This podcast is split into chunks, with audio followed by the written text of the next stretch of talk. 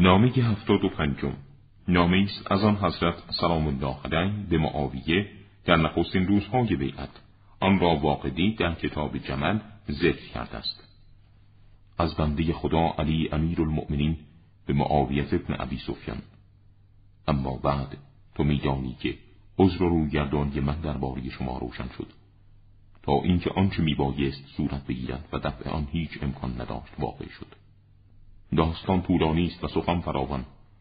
قطعا آنچه که پشت گردان رفت و آنچه که روی آورد پیش آمده است. با گروهی از یاران خود نزد من بیا. السلام.